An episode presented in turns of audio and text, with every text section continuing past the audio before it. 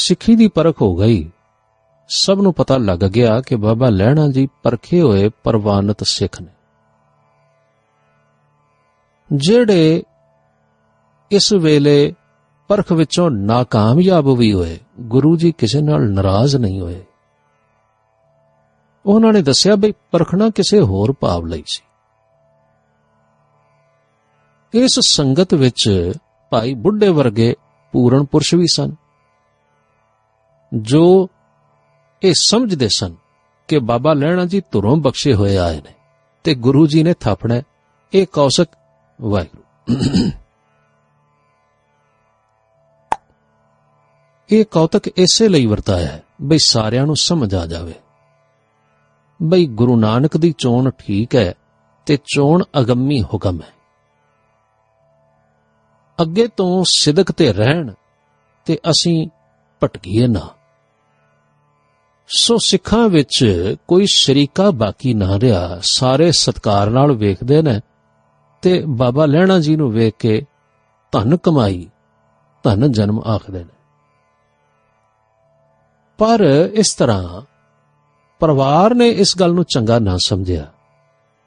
ਬਈ ਇਹ ਜਿਹੜਾ ਸੇਵਕ ਬਣ ਕੇ ਆਇਆ ਸੀ ਇਹ ਹੀ ਗੱਦੀ ਨਾ ਲੈ ਜਾਏ। ਉਹ ਇਸ ਗੱਦੀ ਨੂੰ ਦੁਨੀਆ ਦੀ ਕੋਈ ਸਰਦਾਰੀ ਸਮਝਦੇ ਸਨ। ਪਰ ਗੁਰੂ ਨਾਨਕ ਦੇ ਘਰ ਵਿੱਚ ਤੇ ਇਲਾਹੀ ਦਾਤ ਸੀ ਤੇ ਉਸੇ ਨੂੰ ਮਿਲਣੀ ਸੀ, ਜਿਹੜਾ ਇਸ ਨੂੰ ਸੰਭਾਲ ਸਕਦਾ ਸੀ। ਜਦੋਂ ਮਾਤਾ ਜੀ, ਮਾਤਾ ਸੁਲਖਣੀ ਜੀ ਨੇ ਆ ਕੇ ਆਖਿਆ, ਗੱਦੀ ਪੁੱਤਰਾਂ ਨੂੰ ਦਿਓ। ਤਾਂ ਮਹਾਰਾਜ ਗੁਰੂ ਨਾਨਕ ਦੇਵ ਨੇ ਜਵਾਬ ਦਿੱਤਾ, ਭਾਈ ਇਹ ਗੱਲ ਕਿਸੇ ਦੇ ਹੱਥ ਵਿੱਚ ਨਹੀਂ। ਕਰਤਾਰ ਦੇ ਹੁਕਮ ਵਿੱਚ ਜਿਹੜਾ ਕਰਤਾਰ ਦੇ ਦਰੋਂ ਬਖਸ਼ਿਆ ਗਿਆ ਹੈ, ਉਹ ਹੀ ਪ੍ਰਵਾਨ ਹੋਇਆ ਤੇ ਉਸੇ ਨਹੀਂ ਇਸ ਗੱਦੀ ਦੀ ਸ਼ੋਭਾ ਵਧਾਉਣੀ। ਫਿਰ ਵੀ ਜਦੋਂ ਮਾਤਾ ਜੀ ਨੇ ਇਹ ਗੱਲ ਆਖੀ ਨਾ, ਬਈ ਜੋ ਮਰਜ਼ੀ ਸਹੀ, ਪਰ ਪੁੱਤਰਾਂ ਨੂੰ ਗੱਦੀ ਦਿਓ। ਤਾਂ ਸਤਿਗੁਰੂ ਜੀ ਨੇ ਪੁੱਤਰਾਂ ਦੀ ਪਰਖ ਆਰੰਭ ਕਰ ਦਿੱਤੀ। ਪਹਿਲੀ ਪਰਖ ਵਿੱਚ ਪੁੱਤਰਾਂ ਨੇ ਆਖਾਂ ਮੰਨਣ ਦੀ ਥਾਂ ਤੇ ਸਗੋਂ ਤਰਕ ਕੀਤੀ ਤੇ ਬਾਬਾ ਲਹਿਣਾ ਜੀ ਤਤਕਾਲ ਆਗਿਆ ਦੀ ਪਾਲਣਾ ਕਰ ਆਏ। ਉਸ ਵੇਲੇ ਗੁਰੂ ਜੀ ਨੇ ਆਖਿਆ हे ਸੁਲਖਣੀ, ਵੇਖ, ਇਹ ਆਪਣੇ ਪੁੱਤਰ ਨੇ ਜਿਹੜੇ ਕਦੇ ਬਚਨ ਨਹੀਂ ਮੰਨਦੇ ਤੇ ਉਹ ਪਰਾਇਆ ਪੁੱਤਰ ਹੈ ਜਿਹੜਾ ਸਦਾ ਆਗਿਆ ਵਿੱਚ ਤੁਰਦਾ ਹੈ। ਫਿਰ ਇੱਕ ਵੇਲੇ ਰਾਤ ਸਮੇਂ ਗੁਰੂ ਜੀ ਨੇ ਸ੍ਰੀ ਚੰਦ ਨੂੰ ਆਖਿਆ ਜਾਓ, ਚਾਦਰ ਧੋ ਲਿਆਓ। ਉਸਨੇ ਆਖਿਆ, ਜੀ, ਰਾਤ ਦਾ ਵੇਲਾ ਹੈ। ਸਵੇਰ ਹੋਵੇਗੀ ਨਾ, ਸੇਵਕ ਤੋਂ ਧਵਾ ਦੇਾਂਗੇ ਇਹਾ ਜਵਾਬ ਹੀ ਲਖਮੀ ਦਾਸ ਨੇ ਦਿੱਤਾ। ਜਦੋਂ ਸਤਿਗੁਰੂ ਜੀ ਨੇ ਬਾਬਾ ਲਹਿਣਾ ਜੀ ਨੂੰ ਆਖਿਆ, ਤਾਂ ਉਸੇ ਵੇਲੇ ਗਏ ਤੇ ਅੱਧੀ ਰਾਤ ਨੂੰ ਹੀ ਚਾਦਰ ਧੋ ਕੇ ਲੈ ਆਏ। ਇਹ ਕੌਤਕ ਵਿਖਾ ਕੇ ਫਿਰ ਇੱਕ ਦਿਨ ਸ੍ਰੀ ਸੁਲਖਣੀ ਜੀ ਨੂੰ ਇੱਕ ਕੌਤਕ ਹੋਰ ਵਿਖਾਇਓ ਨੇ। ਇੱਕ ਭਾਂਡਾ ਚਿੱਕੜ ਵਿੱਚ ਸੁੱਟ ਦਿੱਤਾ ਉਹਨੇ। ਪੁੱਤਰਾਂ ਨੂੰ ਆਖਿਆ, ਜਾਓ, ਚਿੱਕੜ ਵਿੱਚੋਂ ਭਾਂਡਾ ਕੱਢ ਲਿਆਓ। ਪਰ ਦੋਵਾਂ ਪੁੱਤਰਾਂ ਨੇ ਚਿੱਕੜ ਵਿੱਚ ਹੱਥ ਪਾਉਣੋਂ ਨਾ ਕਰ ਦਿੱਤੀ। ਉਸੇ ਵੇਲੇ ਬਾਬਾ ਲਹਿਣਾ ਜੀ ਵੱਲ ਜਿਹੜੇ ਬੜੇ ਸੋਹਣੇ ਬਸਤਰਾਂ ਵਿੱਚ ਬੈਠੇ ਸਨ, ਗੁਰੂ ਜੀ ਨੇ ਤੱਕਿਆ, ਤਾਂ ਉਸੇ ਵੇਲੇ ਗਏ, ਭਾਂਡਾ ਕੱਢਿਆ ਤੇ ਸਾਫ਼ ਕਰਕੇ ਧੋ ਬਣਾ ਕੇ ਲੈ ਆਏ। ਇਸ ਗੱਲ ਦੀ ਵੀ ਪਰਵਾਹ ਨਹੀਂ ਕੀਤੀ ਕਿ ਮੇਰੇ ਕੱਪੜੇ ਮੈਲੇ ਹੋ ਜਾਣਗੇ। ਜਦੋਂ ਇਸ ਤਰ੍ਹਾਂ ਪੁੱਤਰਾਂ ਦੀ ਪਰਖ ਵੀ ਨਿਬੜ ਗਈ, ਕਿਉਂਕਿ ਉਹ ਆਪਣੇ ਮਾਣ ਵਿੱਚ ਸਨ। ਹਉਮੈ ਵਿੱਚ ਸਨ ਕਿ ਅਸੀਂ ਤੇ ਗੁਰੂ ਦੇ ਪੁੱਤਰ ਹਾਂ। ਉਹ ਤੇ ਗੁਰਿਆਈ ਨੂੰ ਮਾਨਤਾ ਤੇ ਮਹਾਨਤਾ ਸਮਝਦੇ ਸਨ। ਪਰ ਇਹ ਤੇ ਦੀਨ ਦੁਨੀਆ ਦਾ ਛਤਰ ਸੀ, ਜ਼ਿੰਮੇਵਾਰੀ ਸੀ। ਫਰਜ਼ ਸੀ ਜੋ ਗੁਰੂ ਨਾਨਕ ਹੀ ਉਠਾ ਸਕਦਾ ਹੈ ਤੇ ਜਿਸ ਲਈ ਦੂਸਰਾ ਅਵਤਾਰ ਗੁਰੂ ਨਾਨਕ ਹੁਣ ਆਪ ਹੀ ਧਾਰਨ ਕਰ ਰਹੇ ਸਨ। ਜਦੋਂ ਕਥਾ ਇੱਥੇ ਕੋ ਅਪੜੀ, ਤਾਂ ਦੀਵਾਨ ਵਿੱਚ ਇੱਕ ਭਗਵੇ ਬਸਤਰਾਂ ਵਾਲਾ ਸਾਧੂ ਨੇਚਲ ਦਾਸ ਵੀ ਬੈਠਾ ਸੀ, ਜਿਹੜਾ ਪਹਿਲਾਂ ਹੀ ਸੰਤ ਬਿਮਲਾ ਸਿੰਘ ਦੀ ਤਪੋ ਸ਼ਕਤੀ ਤੇ ਜੀਵਨ ਅੱਗੇ ਸਿਰ ਝੁਕਾਉਂਦਾ ਸੀ। ਹੁਣ ਉੱਠ ਖਲੋਤਾ ਤੇ ਆਖਣ ਲੱਗਾ, ਬਾਬਾ ਜੀ, ਤੁਸੀਂ ਜਿਹੜਾ ਬਚਨ ਕੀਤਾ ਨਾ, ਉਸ ਵਿੱਚ ਇਤਰਾਜ਼ ਕੋਈ ਨਹੀਂ, ਇਤਿਹਾਸ ਹੈ।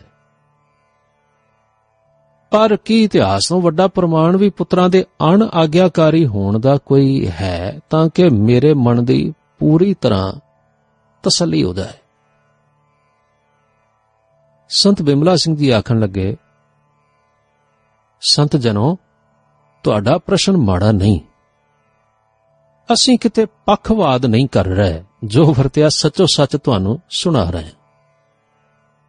ਹਾਂ ਦੂਸਰਾ, ਗੁਰੂ ਕੇ ਅਸੀਂ ਸਿੱਖ। ਹਾਂ ਅਸੀਂ ਗੁਰੂ ਦੇ ਪੁੱਤਰਾਂ ਪ੍ਰਤੀ ਕੋਈ ਬੇਅਦਬੀ ਦਾ ਭਾਵ ਧਾਰਨ ਨਹੀਂ ਕਰਦੇ। ਪਰ ਹਾਂ, ਇਹ ਜ਼ਰੂਰ ਆਖਾਂਗੇ ਕਿ ਗੁਰੂ ਅੰਗਦ ਦੇਵ ਜੀ ਮਹਾਰਾਜ ਨੂੰ ਜਿਹੜਾ ਮਰਤਬਾ ਮਿਲਿਆ, ਉਹ ਪੁੱਤਰਾਂ ਵਿੱਚ ਨਹੀਂ ਸੀ। ਪਰਖ ਵਿੱਚ ਗੁਰੂ ਜੀ ਨੇ ਬਾਬਾ ਲਹਿਣਾ ਸਾਹਿਬ ਨੂੰ ਨਿਤਾਰ ਕੇ ਉੱਚਾ ਕਰਕੇ ਵਿਖਾ ਦਿੱਤਾ। ਉਹ ਸੱਚ ਹੈ ਤੇ ਸੱਚ ਤੋਂ ਸਿਰ ਫੇਰਨਾ ਠੀਕ ਨਹੀਂ। ਹਾਂ, ਜੇ ਤੁਸੀਂ ਇਹ ਆਖਦੇ ਹੋ ਕਿ ਗੁਰਬਾਣੀ ਵਿੱਚ ਕੋਈ ਪ੍ਰਮਾਣ ਹੈ, ਤਾਂ ਭਾਈ ਗੁਰਦਾਸ ਜੀ ਦੇ ਬਚਨਾਂ ਵਿੱਚ ਤੇ ਰਾਮਕਲੀ ਕੀ ਵਾਰ ਵਿੱਚ ਦੋਹਾਂ ਥਾਵਾਂ ਤੇ ਇਸ ਗੱਲ ਦਾ ਜ਼ਿਕਰ ਹੈ। ਲਓ ਸੁਣੋ। ਸ੍ਰੀ ਗੁਰੂ ਗ੍ਰੰਥ ਸਾਹਿਬ ਜੀ ਵਿੱਚ ਭਾਈ ਸੱਤੇ ਤੇ ਬਲਵੰਡ ਦੀ ਵਾਰ ਵਿੱਚ ਹੈ, ਪੁੱਤਰੀ ਕੌਲ ਨਾ ਪਾਲਿਓ, ਕਰ ਪੀਰੋਂ ਕੰਨ ਮੁਰਟੀਐ, ਦਿਲ ਖੋਟੇ, ਆਕੀ ਫਿਰਨ, ਮਨ ਭਾਰ ਉਚਾਇਨ ਛਟੀਐ। ਇੱਕ ਪੰਕਤੀ ਹੋਰ ਹੈ। ਸਿੱਖਾਂ ਪੁੱਤਰਾਂ ਕੋਖ ਕੈ ਸਭ ਉਮਤ ਵੇਖੋ ਜਿਕਿਓਨ ਜਾਂ ਸੁਧੋਸ ਤਾਂ ਲੈਣਾ ਟਿਕਿਓਨ ਇਸੇ ਤਰ੍ਹਾਂ ਭਾਈ ਗੁਰਦਾਸ ਜੀ ਵੀ ਆਖਦੇ ਨੇ, ਉਲਟੀ ਗੰਗ ਵਹਾਈਓਨ ਗੁਰ ਅੰਗਦ ਸਿਰ ਉਪਰ ਧਾਰਾ, ਪੁੱਤਰੀ ਕੌਲ ਨਾ ਪਾਲਿਆ, ਮਨ ਖੋਟੇ ਆਕੀ ਨਸਿਆਰਾ, ਜਾਂ ਥਾਪਿਆ ਲੈਣਾ ਜੀਵਦੈ ਗੁਰਿਆਈ ਸਿਰ ਛਤਰ ਫਿਰਾਇਆ ਜੋਤੀ ਜੋਤ ਮਿਲਾਏ ਕੈ ਸਤਿਗੁਰੂ ਨਾਨਕ ਰੂਪ ਵਟਾਇਆ। ਸੋ ਸੰਤ ਜੀ, ਮੇਰਾ ਖਿਆਲ ਹੈ ਭਈ ਹੁਣ ਤੇ ਤੁਹਾਡੀ ਤਸੱਲੀ ਹੋ ਗਈ ਹੋਵੇਗੀ। ਸਾਧੂ ਉਸੇ ਵੇਲੇ ਜਵਾਬ ਦੇਣ ਲੱਗੇ, ਹਾਂ ਜੀ, ਠੀਕ ਹੈ। ਭਲਾ, ਤੁਸੀਂ ਬੜੇ ਧਿਆਨ ਨਾਲ ਤੇ ਵਿਸਥਾਰ ਨਾਲ ਸਮਝਾ ਦਿੱਤਾ ਕਿ ਉਸ ਵੇਲੇ ਗੁਰੂ ਕੇ ਪੁੱਤਰ ਇਸ ਮਹਾਨਤਾ ਦੇ ਭਾਗੀਦਾਰ ਕਿਉਂ ਨਾ ਬਣ ਸਕੇ? ਬਾਬਾ ਬਿਮਲਾ ਸਿੰਘ ਨੇ ਕਥਾ ਅੱਗੇ ਆਰੰਭ ਕੀਤੀ। ਆਖਣ ਲੱਗੇ, ਜਦੋਂ ਇਸ ਤਰ੍ਹਾਂ ਦੀਆਂ ਵਾਰਤਾਵਾਂ ਹੋ ਚੁੱਕੀਆਂ, ਤਾਂ ਇੱਕ ਦਿਨ ਬਾਬਾ ਬੁੱਢਾ ਜੀ, ਜੋ ਪਰਮ ਸਿੱਧਕਵਾਨ ਸਿੱਖ ਸਨ, ਮਨ ਵਿੱਚ ਸੋਚਣ ਲੱਗੇ ਕਿ ਬਾਬਾ ਲੈਣਾ ਜੀ ਸਾਡੇ ਵਿੱਚ ਰਹਿੰਦੇ ਨੇ, ਸਿੱਖਾਂ ਵਾਂਗੂ ਨੇ। ਪਰ ਉਹ ਰੱਬ ਵੱਲੋਂ ਹੀ ਬਖਸ਼ਿਸ਼ ਹਾਸਲ ਕਰਕੇ ਆਏ। ਵਰਨਾ ਮੇਰਾ ਵੀ ਸਿੱਧਕ ਤੇ ਪ੍ਰੇਮ ਘਟ ਤੇ ਨਹੀਂ। ਮੇਰੇ ਤੇ ਉਨੀ ਕਿਰਪਾ ਕਿਉਂ ਨਹੀਂ ਹੋਈ? ਜਾਪਦਾ ਹੈ ਕਿ ਅੰਤਮ ਸਿੱਖ ਪ੍ਰੀਖਿਆ ਵੇਲੇ ਜਿਹੜੇ ਦੂਸਰੇ ਸਿੱਖ ਸਨ ਨਾ, ਸੋ ਆਪ ਸਨ। ਇੱਕ ਵਾਰ ਰਾਤ ਵੇਲੇ ਗੁਰੂ ਜੀ ਨੇ ਬਾਬੇ ਬੁੱਢੇ ਨੂੰ ਆਖਿਆ, ਕਹਿਣ ਲੱਗੇ, ਬੁੱਢਿਆ ਜਾ ਬਾਹਰ ਜਾ ਕੇ ਵੇਖ ਬਈ ਰਾਤ ਕਿੰਨੀ ਕੁ ਰਹਿੰਦੀ ਹੈ। ਜਵਾਬ ਮਿਲਿਆ ਜੀ, ਅੱਧੀ ਰਾਤ। ਫਿਰ ਭਾਈ ਭਗੀਰਥ ਨੂੰ ਤੇ ਫਿਰ ਭਾਈ ਸਧਾਰਨ ਨੂੰ ਆਖਿਆ, ਦੇਖੋ ਕਿੰਨੀ ਰਾਤ ਬੀਤੀ ਹੈ। ਦੋਵਾਂ ਨੇ ਆਖਿਆ ਜੀ, ਅੱਧੀ ਰਾਤ ਹੈ। ਗੁਰੂ ਜੀ ਨੇ ਕਿਹਾ, ਤੁਸੀਂ ਜੋਤਿਸ਼ ਨਹੀਂ ਪੜਿਆ ਰਾਤ ਕਿਵੇਂ ਗਣੀ ਹੈ? ਤਿੰਨਾਂ ਨੇ ਆਖਿਆ ਜੀ, ਅਸੀਂ ਖੇਤੀਆਂ ਕਰਦੇ, ਰਾਖੀ ਕਰਦੇ, ਜਦੋਂ ਰਾਤ ਨੂੰ ਜਾਗਨੇ ਆ ਨਾ ਫਿਰ ਅਭਿਆਸ ਹੋ ਜਾਂਦਾ ਹੈ, ਪਤਾ ਲੱਗ ਜਾਂਦਾ ਹੈ ਕਿ ਕਿੰਨਾ ਕੁ ਸਮਾਂ ਲੰਘ ਗਿਆ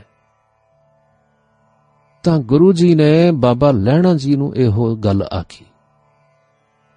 ਜੋ ਉਹਨਾਂ ਨੇ ਜਵਾਬ ਦਿੱਤਾ, ਉਹ ਬੜੇ ਕਮਾਲ ਦਾ ਸੀ। ਆਖਣ ਲੱਗੇ, ਸਤਿਗੁਰੂ, ਦਿਨ ਤੇ ਰਾਤ ਸਭ ਤੁਹਾਡੇ ਹੱਥ ਹੈ। ਜਿੰਨਾ ਸਮਾਂ ਤੁਸੀਂ ਲੰਘਾਇਆ ਉਹਨਾਂ ਲੰਘ ਗਿਆ। ਤੇ ਜਿੰਨਾ ਤੁਹਾਡੇ ਹੁਕਮ ਵਿੱਚ ਉਹਨਾਂ ਬਾਕੀ ਰਹਿ ਗਿਆ। ਇਸ ਲਈ ਮੈਂ ਅਣਜਾਣ ਕੀ ਜਾਣਾ ਕਿ ਕਿੰਨੀ ਰਾਤ ਬੀਤੀ ਹੈ ਤੇ ਕਿੰਨੀ ਰਹਿ ਗਈ ਹੈ? ਹਾਂ, ਇੱਕ ਕਿਰਪਾ ਕਰੋ, ਮੈਨੂੰ ਸਦਾ ਆਪਣੇ ਚਰਨਾਂ ਵਿੱਚ ਰੱਖੋ। ਜਦੋਂ ਸਾਖੀ ਇਥੋਂ ਤੱਕ ਪਹੁੰਚੀ ਤਾਂ ਨਿਰਮਲੇ ਸਾਧੂ ਫਿਰ ਉੱਠ ਖੜੇ ਹੋਏ ਤੇ ਆਖਣ ਲੱਗੇ, ਸੰਤ ਜੀ, ਖਿਮਾ ਕਰ ਦਿਆ ਜੇ, ਪਰ ਜ਼ਰਾ ਇੱਥੇ ਥੋੜਾ ਜਿਹਾ ਹੋਰ ਵਿਸਥਾਰ ਨਾਲ ਸਮਝਾਓ। ਕਿ ਇਹਨਾਂ ਤਿੰਨਾਂ ਗੱਲਾਂ ਦਾ ਅਰਥ ਕੀ ਹੋਇਆ? ਸੰਤ ਬਿਮਲਾ ਸਿੰਘ ਜੀ ਆਖਣ ਲੱਗੇ, ਵੇਖੋ, ਬਾਕੀ ਸਾਰੇ ਸਿੱਖ ਸਿਆਣੇ ਨੇ, ਸੂਝਵਾਨ ਨੇ। ਇਹ ਨਹੀਂ ਕਿ ਉਹਨਾਂ ਨੂੰ ਗਿਆਨ ਨਹੀਂ ਹੋਣਾ ਚਾਹੀਦਾ ਜਾਂ ਗਿਆਨ ਹੋਵੇਗਾ ਨਹੀਂ, ਹੋ ਸਕਦਾ ਹੈ। ਠੀਕ ਆਖ ਰਹੇ ਹੋ।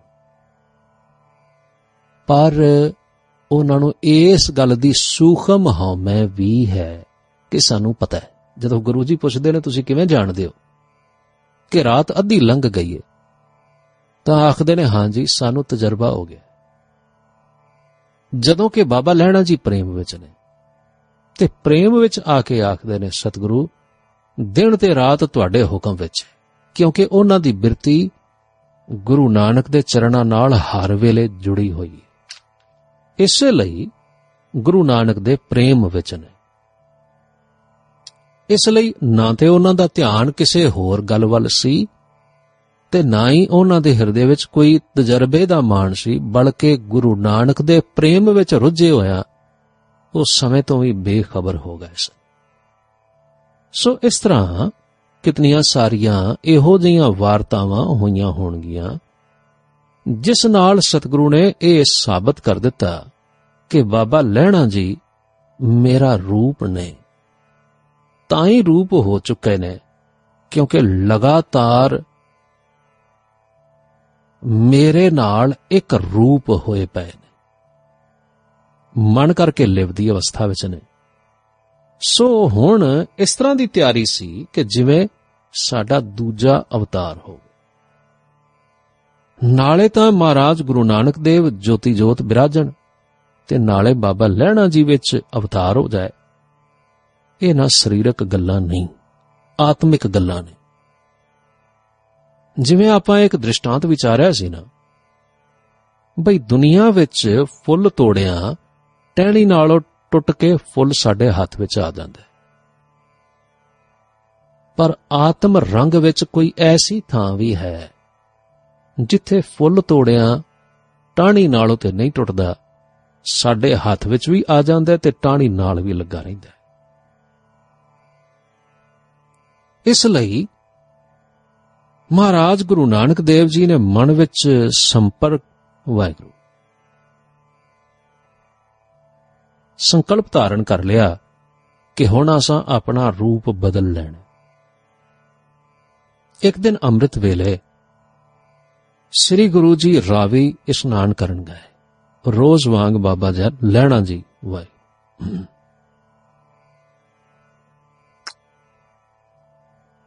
ਇੱਕ ਦਿਨ ਅੰਮ੍ਰਿਤ ਵੇਲੇ ਗੁਰੂ ਜੀ ਰਾਵੀ ਦਰਿਆ ਵਿੱਚ ਇਸ਼ਨਾਨ ਕਰਨ ਗਏ। ਰੋਜ਼ ਵਾਂਗ ਬਾਬਾ ਲੈਣਾ ਜੀ ਨਾਲ ਸਨ। ਕਪੜੇ ਲੈਣਾ ਜੀ ਨੂੰ ਫੜਾਏ ਤੇ ਆਪ ਨਦੀ ਵਿੱਚ ਖੜੇ ਰਹੇ। ਬਾਬਾ ਲੈਣਾ ਜੀ ਇਸ਼ਨਾਨ ਕਰਕੇ ਕਪੜੇ ਪਾ ਕੇ ਕਿਨਾਰੇ ਬਹਿ ਗਏ। ਜਦੋਂ ਜਲ ਵਿੱਚ ਖੜੇ ਮਹਾਰਾਜ ਗੁਰੂ ਨਾਨਕ ਸੱਚੇ ਪਾਤਸ਼ਾਹ ਵੱਲ ਧਿਆਨ ਨਾਲ, ਪ੍ਰੇਮ ਨਾਲ ਵੇਖਿਆ, ਤਾਂ ਪ੍ਰੇਮ ਨਾਲ ਵੇਖਦਿਆਂ ਨੈਣ ਜੁੜ ਗਏ। ਐਸੇ ਜੁੜੇ ਕਿ ਉਸ ਧਿਆਨ ਵਿੱਚ ਬਾਬਾ ਲੈਣਾ ਜੀ ਵਿਦੇਹ ਅਵਸਥਾ ਵਿੱਚ ਪਹੁੰਚ ਗਏ। ਜਦੋਂ ਗੁਰੂ ਜੀ ਬਾਹਰ ਆਏ ਤਾਂ ਵੇਖਦੇ ਨੇ ਬਈ ਬਾਬਾ ਲੈਣਾ ਜੀ ਤੇ ਸਰੀਰ ਤੋਂ ਬੇਸੁੱਧ ਨੇ ਤੇ ਇਸ ਵੇਲੇ ਉਹ ਆਤਮ ਸਰੂਪ ਵਿੱਚ ਮਗਨ ਹੋ ਰਹੇ ਨੇ। ਤਾਂ ਗੁਰੂ ਜੀ ਨੇ ਉਸ ਧਿਆਨ ਦੀ ਮੂਰਤੀ ਨੂੰ ਜਿਸ ਤੇ ਟਿਕੇ ਹੋਏ ਸਨ ਬਾਬਾ ਲੈਣਾ ਜੀ, ਉਸ ਨੂੰ ਖਿੱਚ ਲਿਆ। ਖਿੱਚਦਿਆਂ ਸਾਰ ਬਾਬਾ ਲੈਣਾ ਜੀ ਦੇ ਨੈਣ ਖੁੱਲ ਗਏ। ਪ੍ਰਤੱਖ ਸਤਿਗੁਰੂ ਨੂੰ ਸਿਰ ਤੇ ਹੱਥ ਧਰ ਕੇ ਪਿਆਰ ਦਿੰਦਿਆਂ ਵੇਖਿਆ, ਚਰਨਾਂ ਤੇ ਸਿਰ ਧਰਿਆ, ਗੁਰੂ ਦੀ ਆਗਿਆ ਵਿੱਚ ਨਾਲ ਹੋ ਤੁਰੇ ਤੇ ਧਰਮਸ਼ਾਲਾ ਆਣ ਪਹੁੰਚੇ। ਚਾਨਣਾ ਹੋ ਰਿਹਾ ਸੀ, ਧਰਮਸ਼ਾਲਾ ਵਿੱਚ ਸੰਗਤ ਜੁੜੀ ਹੋਈ ਸੀ, ਮੁਖੀ ਸਿੱਖ ਵੀ ਹਾਜ਼ਰ ਸਨ, ਜਿਹੜਾ ਨਹੀਂ ਸੀ ਉਸ ਨੂੰ ਬੁਲਾ ਕੇ ਲਿਆ ਤੇ ਪੁੱਤਰਾਂ ਨੂੰ ਵੀ ਸੱਦਾ ਭੇਜ ਦਿੱਤਾ। ਫਿਰ ਬਾਬਾ ਲਹਿਣਾ ਜੀ ਨੂੰ ਆਪ ਤਖਤ ਤੇ ਬਿਠਾ ਕੇ ਹੱਥ ਜੋੜ ਕੇ ਗੁਰੂ ਨਾਨਕ ਦੇਵ ਨੇ ਆਪਣੇ ਪਿਆਰੇ ਸਿੱਖ ਬਾਬਾ ਲਹਿਣੇ ਦੇ ਸਾਹਮਣੇ ਸੀਸ ਨਿਵਾਇਆ। ਸੀਸ ਨਿਵਾਉਂਦਿਆਂ ਸਾਰ ਗੁਰੂ ਨਾਨਕ ਦੇਵ ਬਾਬਾ ਲਹਿਣੇ ਦੇ ਸਰੂਪ ਵਿੱਚ ਅਵਤਾਰ ਧਾਰਨ ਕਰ ਗਏ। ਬਾਬਾ ਲਹਿਣਾ ਜੀ ਗੁਰੂ ਨਾਨਕ ਹੋ ਗਏ। ਇਸੇ ਲਈ ਉਸ ਸਮੇਂ ਗੁਰੂ ਨਾਨਕ ਨੇ ਬਾਬਾ ਲਹਿਣਾ ਜੀ ਨੂੰ ਗੁਰੂ ਅੰਗਦ ਕਰਕੇ ਪੁਕਾਰਿਆ ਤੇ ਆਖਿਆ, ਇਹ ਮੇਰਾ ਸਰੀਰ ਨੇ, ਮੇਰਾ ਰੂਪ ਨੇ। ਪ੍ਰੇਮ ਦੇ ਰੰਗ ਨਾਲ ਕੋਮਲ ਹੋਏ ਗੁਰੂ ਅੰਗਦ ਦੇਵ ਜੀ ਨੇ ਆਪਣੇ ਪਿਆਰੇ ਸਿਰਤਾਜ ਨੂੰ ਸਿਰ ਨਿਵਾਉਂਦਿਆਂ ਵੇਖ ਕੇ ਸਹਾਰ ਨਾ ਸਕਦਿਆਂ ਜਦੋਂ ਉੱਠਣ ਲੱਗੇ ਤਾਂ ਗੁਰੂ ਨਾਨਕ ਦੇਵ ਜੀ ਨੇ ਖਬਰਦਾਰ ਕੀਤਾ ਤੇ ਆਖਿਆ, ਮੂੰਹੋਂ ਕੁਝ ਨਹੀਂ ਬੋਲਣਾ। ਜੋ ਮੈਂ ਆਖ ਰਿਹਾ, ਉਹ ਸੁਣੋ ਤੇ ਹੁਕਮ ਮੰਨੋ। ਇਸ ਤਰ੍ਹਾਂ ਕਹਿੰਦਿਆਂ ਆਪ ਪਿਆਰ ਸਹਿਤ ਪ੍ਰਕਰਮਾ ਕਰਕੇ ਮੱਥਾ ਟੇਕਿਆ ਤੇ ਗੁਰੂ ਅੰਗਦ ਦੇਵ ਜੀ ਨੂੰ ਗੁਰੂ ਬਣਾ ਦਿੱਤਾ। ਜਦੋਂ ਇੱਥੇ ਕੋ ਕਥਾ ਪਹੁੰਚੀ, ਤਾਂ ਫਿਰ ਉਹੀ ਭਗਵੇ ਕੱਪੜਿਆਂ ਵਾਲੇ ਸਾਧੂ ਜੀ ਖੜੇ ਹੋ ਗਏ ਤੇ ਆਖਣ ਲੱਗੇ, ਬਾਬਾ ਜੀ, ਕੋਈ ਵਿਸ਼ੇਸ਼ ਪ੍ਰਮਾਣ ਵੀ ਹੈ, ਜਿਸ ਵਿੱਚ ਗੁਰੂ ਨਾਨਕ ਦੇਵ ਜੀ ਹੀ ਬਾਬਾ ਲਹਿਣਾ ਜੀ ਦਾ ਰੂਪ ਬਣ ਗਏ, ਜਿਸ ਤੋਂ ਇਹ ਸਿੱਧ ਹੋ। ਜਾਏ ਸੰਤ ਬਿਮਲਾ ਸਿੰਘ ਜੀ ਉਸ ਵੇਲੇ ਜਵਾਬ ਦਿੰਦਿਆਂ ਆਖਣ ਲੱਗੇ, ਸ੍ਰੀ ਗੁਰੂ ਗ੍ਰੰਥ ਸਾਹਿਬ ਜੀ ਵਿੱਚ ਸਪਸ਼ਟ ਪ੍ਰਮਾਣ ਹੈ। ਆਪ ਜੀ ਨੇ ਲਿਖਿਆ ਜੋਤ ਰੂਪ ਹਰ ਆਪ ਗੁਰੂ ਨਾਨਕ ਕਹਾਇਓ ਤਾਂ ਤੇ ਅੰਗਦ ਭਇਓ ਤਤ ਸਿਉ ਤਤ ਮਿਲਾਇਓ ਹਾਂ ਹੁਣ ਹੋਰ ਸੁਣੋ ਸਤਿਗੁਰੂ ਨਾਨਕ ਭਗਤ ਕਰੀ ਇੱਕ ਮਨ ਤਨ ਮਨ ਧਨ ਗੋਬਿੰਦ ਦਿਓ ਅੰਗਦ ਅਨੰਤ ਮੂਰਤ ਨਿਜ ਧਾਰੀ ਅਗਮ ਗਿਆਨ ਰਸ ਰਸਿਓ ਹੀਓ ਸੰਗਤ ਜੀ ਜੋਤ ਸਮਾਣੀ ਜੋਤ ਮੈਂ ਆਪ ਆਪੈ ਸੇਤੀ ਮਿਕਿਓਨ ਅਤੇ ਜੋਤ ਉਹਾ ਜੁਗਤ ਸਾਏ, ਸਹਿ ਕਾਇਆ ਫੇਰ ਪਲਟੀਐ। ਜਾਂ ਨਾਨਕ ਕਾਇਆ ਪਲਟ ਕਰ, ਮਲ ਤਖਤ ਬੈਠਾ ਸਹਿ ਡਾਲੀ। ਹੁਣ ਭਾਈ ਨਰੋਤਮ ਸਿੰਘ ਜੀ ਆਖਣ ਲੱਗੇ, ਬਾਬਾ ਜੀ, ਮੈਨੂੰ ਵੀ ਜ਼ਰਾ ਸੁਮਤ ਦੇ ਦਿਓ। ਕੋਈ ਮਿਸਾਲ ਹੈ ਇਸ ਜਗਤ ਦੀ ਕਿ ਜਿਵੇਂ ਤੁਸੀਂ ਆਖ ਰਹੇ ਹੋ ਕਿ ਕੋਈ ਆਪਣਾ ਰੂਪ ਵੀ ਧਾਰਨ ਕਰ ਲਵੇ ਦੂਸਰੇ ਥਾਂ, ਆਪਣਾ ਆਪਾ ਵੀ ਕਾਇਮ ਰਵੇ, ਇਹ ਕਿਵੇਂ ਹੋ ਸਕਦਾ ਹੈ? ਤਾਂ ਸੰਤ ਜੀ ਆਖਣ ਲੱਗੇ, ਅੱਛਾ ਸਿੰਘ ਜੀ, ਸੁਣੋ। ਇੱਕ ਦੀਵਾ ਬਲ ਰਿਹਾ ਹੈ। ਦੂਸਰਾ ਦੀਵਾ ਜਿਸ ਵਿੱਚ ਤੇਲ, ਵੱਟੀ ਸਭ ਕੁਝ ਹੈ, ਪਰ ਜੋਤ ਨਹੀਂ। ਜਦੋਂ ਉਸ ਨੂੰ ਜਗਦੇ ਦੀਵੇ ਦੀ ਸੰਗਤ ਮਿਲਦੀ ਹੈ ਨਾ, ਤਾਂ ਦੂਸਰਾ ਦੀਵਾ ਵੀ ਜੋਤ ਰੂਪ ਹੋ ਜਾਂਦਾ ਹੈ। ਹੁਣ ਵੇਖੋ, ਜੋਤ ਦਾਨ ਦੇਣ ਵਾਲਾ ਦੀਵਾ ਜੋਤ ਸਰੂਪ ਹੈ, ਤੇ ਦੂਸਰਾ ਵੀ ਉਹੋ ਜਿਹਾ ਜੋਤ ਸਰੂਪ ਹੋ ਗਿਆ। ਪਹਿਲੇ ਨੇ ਦੂਜੇ ਨੂੰ ਜੋਤ ਦਾਨ ਕੀਤੀ, ਪਰ ਆਪਣਾ ਜੋਤ ਵੀ ਉਸ ਦਾ ਕਾਇਮ ਰਿਹਾ। ਇਹ ਤਾਂ ਸਿਰਫ ਇੱਕ ਮੋਟੀ ਮਿਸਾਲ ਹੈ ਹਾਂ ਇਹ ਗੱਲ ਜ਼ਰੂਰ ਚੇਤੇ ਰੱਖਿਓ। ਬਹੁਤੀਆਂ ਮਿਸਾਲਾਂ ਆਤਮ ਗਿਆਨ ਨੂੰ ਸਪਸ਼ਟ ਨਹੀਂ ਕਰ ਪਾਉਂਦੀਆਂ। ਆਓ, ਹੁਣ ਆਪਾਂ ਅੱਗੇ ਚੱਲੀਏ। ਤਾਂ ਕਿ ਗੁਰੂ ਦੇ ਕੌਤਕ ਨੂੰ ਹੋਰ ਪਿਆਰ ਨਾਲ ਸਮਝ ਸਕੀਏ। ਇਹ ਕਹਿ ਕੇ ਸੰਤ ਜੀ ਨੇ ਫਿਰ ਕਥਾ ਪ੍ਰਾਰੰਭ ਕੀਤੀ। ਸ੍ਰੀ ਗੁਰੂ ਨਾਨਕ ਦੇਵ ਜੀ ਨੇ ਹੁਣ ਸ੍ਰੀ ਗੁਰੂ ਅੰਗਦ ਦੇਵ ਜੀ ਨੂੰ ਆਗਿਆ ਕੀਤੀ, ਤੁਸੀਂ ਜਗਤ ਦੇ ਉਧਾਰ ਵਾਸਤੇ ਬਾਣੀ ਇਕੱਠੀ ਕਰੋ। ਤਾਂ ਕਿ ਬਾਣੀ ਸਥਿਰ ਰਵੇ ਤੇ ਸਾਡੇ ਤੋਂ ਪਿੱਛੋਂ ਆਉਣ ਵਾਲਿਆਂ ਦਾ ਵੀ ਉਧਾਰ ਹੋਵੇ। ਤਾਂ ਗੁਰੂ ਅੰਗਦ ਦੇਵ ਜੀ ਨੇ ਜਪਜੀ ਸਾਹਿਬ ਇਕੱਠੀ ਕੀਤੀ ਅਤੇ ਆ ਕੇ ਸੁਣਾਈ। ਇਸ ਤਰ੍ਹਾਂ ਲੱਗਦਾ ਹੈ ਕਿ ਕਈ ਪੌੜੀਆਂ ਗੁਰੂ ਨਾਨਕ ਦੇਵ ਜੀ ਨੇ ਉਹਨਾਂ ਦਿਨਾਂ ਵਿੱਚ ਰਚੀਆਂ, ਕਈ ਪਹਿਲੋਂ ਦੀਆਂ ਸਨ। ਸਾਰੀ ਇਕੱਠੀ ਕੀਤੀ ਬਾਣੀ ਦਾ ਨਾਮ ਜਪ ਰੱਖਿਆ। ਇਸ ਦੇ ਅਖੀਰ ਤੇ ਜਿਹੜਾ ਸ਼ਲੋਕ ਹੈ, ਉਹ ਮਾਝ ਕੀ ਵਾਰ ਤੋਂ ਪਤਾ ਲੱਗਦਾ ਹੈ ਕਿ ਗੁਰੂ ਅੰਗਦ ਦੇਵ ਜੀ ਦਾ ਹੈ।